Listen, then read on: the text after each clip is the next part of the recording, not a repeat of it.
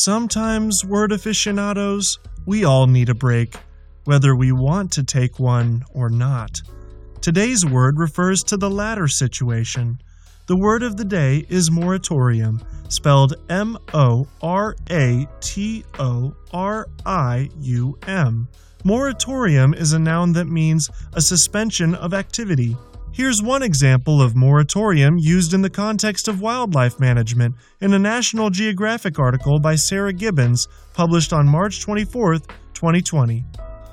Striped bass populations in the Cape Fear River have been dwindling for 50 years. Preventing the popular sport fish from disappearing altogether has required meticulous human intervention. Passageways have been built into dams and locks to allow the migratory fish to pass through, and a moratorium on fishing the species has been in place since 2008. It's important to note that a moratorium is not the same thing as a ban, though the two are often confused.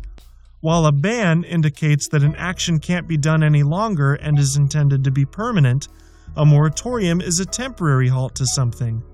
Moratorium comes directly from a Latin adjective meaning tending to delay, which derives from a verb meaning to delay. The endings orium, O R I U M, and ory, O R Y, both meaning tending to, are also found in English terms for places in which a certain action occurs regularly, such as auditorium, literally meaning a place where something is heard, and dormitory, with the literal meaning a place for sleeping.